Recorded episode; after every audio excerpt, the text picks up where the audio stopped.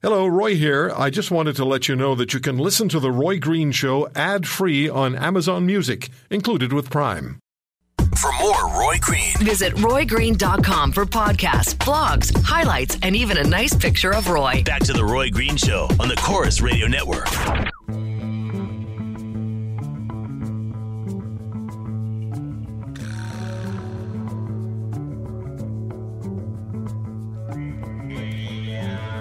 You can follow me on Twitter at The Roy Green Show, at The Roy Green Show. Emails to roy at roygreenshow.com. So we have the Islamophobia motion M103 from uh, Iqra Khalid, the Liberal Member of Parliament from the Toronto area that has been adopted by 201 members of Parliament, 91 members of Parliament voting against moving forward and studying the motion. Without the definition of what it is you're studying, without an accepted, understood, or even just understood definition of what it is you're studying, how can you go and study something? If you will not explain what it is that the term means, then how can, whatever the term is, whatever the issue may be, you can't go and study something you haven't defined. You have to be able to define what it is you're studying. Uh, if it has to do with anti Muslim attitudes, then say so. It's not difficult. Then say so. Um, the Dutch Prime Minister said a couple of weeks ago, and we talked about this last weekend, the Dutch Prime Minister said a few weeks ago during the federal election campaign there that some people, he again wouldn't identify anybody, but newcomers to Holland should fit in or leave. And then he talked about people who spit on the sidewalk, um, people who are um, uh, rude or aggressive toward uh, young women in uh, short skirts, or uh, rude or aggressive toward uh, toward gays and lesbians.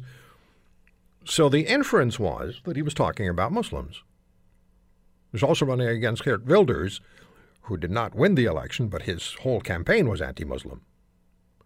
So you had the Prime Minister of Holland making the statement, fit in or leave, and then providing the descriptors, but not mentioning who it is. On sort of a similar plane, I'll get to your calls in a second, on a similar plane, we have politicians, political leaders here in Canada and elsewhere who like to use the term racists. And they use the term racists and they direct the term toward their own constituents, i.e., you, me, anybody who is in their in their general constituency. If it's a prime minister, it's the country. If it's a local MP, it's the constituency defined by boundaries. But we have the Ontario Education Minister and the Ontario Minister for Children and Youth just two days ago saying, after a raucous meeting at uh, the Peel Board of Education in Ontario, we have these two ministers from the Wynne government saying um, that uh, when it is our ex- while it is our expectation that all public school boards comply with the Canadian Charter of Rights and Freedoms and the Ontario Human Rights Code, we know that hate continues to spread even in the most diverse of our uh, areas, regions of our province. So what they're doing is that they're saying hatred is spreading throughout Ontario. Because if it's spreading in the most diverse regions of the province, which is what they said, then I, I guess we should assume that it's spreading everywhere. Hatred is spreading. Kathleen Wynne talking about racists. If people challenged uh, the vetting process for Syrian refugees, well, if you challenged them, then you had to be a racist. Philippe Couillard, the Quebec premier, agreeing with her. I mean, there's a lot of a lot of charges of racism and but M103, would you have voted for it if you were um, a, a, sitting member of parliament representing many thousands of Canadians? Martin is in Martin is in Milton, Ontario. Martin, I thank you for the call, sir. Thank you for your patience. Hey, Roy, pleasure's mine. Thanks for having me on. And no, I would not vote because M103 is anti Canadian. Let us never forget that Islam is an idea and it's not a genetic race. But how is it anti-Canadian?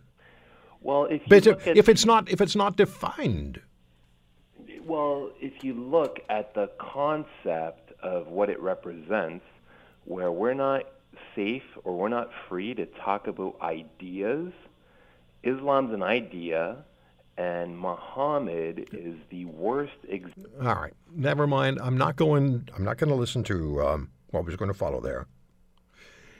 And unfortunately, I can't use my uh, my my bleeper, which would have cut out part of the conversation because things don't working properly.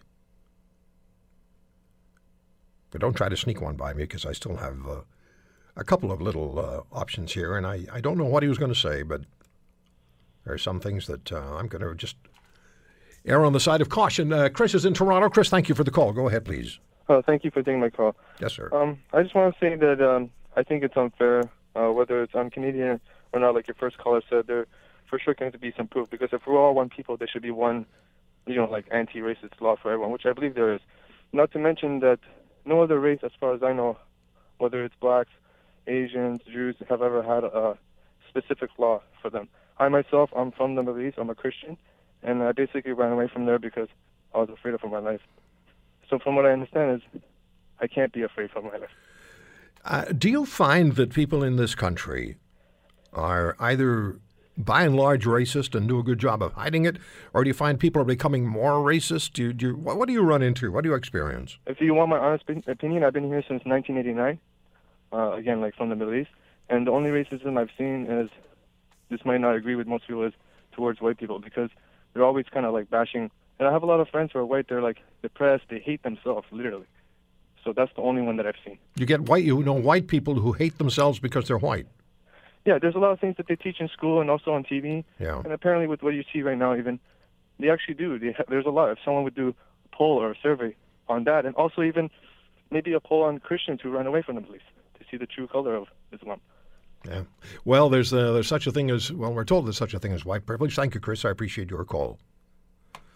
White privilege. Some of the things, some of the uh, uh, some of the uh, issues, and some of the uh, initiatives that are undertaken at universities are perplexing. But if you were a voting uh, member of the Canada's Parliament, would you have voted for a study of M103, Islamophobia? And are we uh, increasingly racist as Canadians? You know, I really resent that.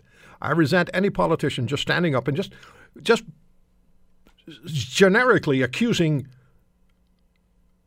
his and her constituents of being increasingly racist. I said earlier in the show, not everybody heard it because not all the stations were with us when we when I said this, but I looked up and down my street, and I live on a very diverse street. And all I saw was homes where people were just trying to get through with their lives, just doing the best they can. I didn't. I know some of the people on my street. I just, I don't get a feeling for anything that's nasty or divisive or or, or exclusionary. Lex in Hamilton, Ontario. My number's 1 800 263 2428. Hey, Lex. Hey, Roy, and the world out there. You know, uh, all my life I've had a great interest in everybody out there, like uh, whether it's uh, the indigenous people uh, uh, of Canada. I've been to their longhouses and, and listened to their, their preachers or teachers. I've, I, I listen to the Indian, East Indian people, the Krishna consciousness people, and I listen to the Buddha people. I've got them people in my neighborhood like you. Uh, Like it's a diverse neighborhood. But uh, somebody is about to move in that um, they're in a club that they will kill me if I disagree with with their beliefs. So like, So who's going to kill like, you? I'm scared of spiders and snakes and poison. Lex, who's going to who's going to kill you? Uh, oh, I've heard many preachers, imams of uh, of this club that have blatantly, openly admitted that they will kill me because I do not believe in what they believe. All right. Thank you for the call, Lex. Anybody been threatened because of your beliefs? Is there significant racism in in this country and where you are? As we're now studying, or we have our members of parliament studying Islamophobia. And what to do about growing Islamophobia and racism in, in this country.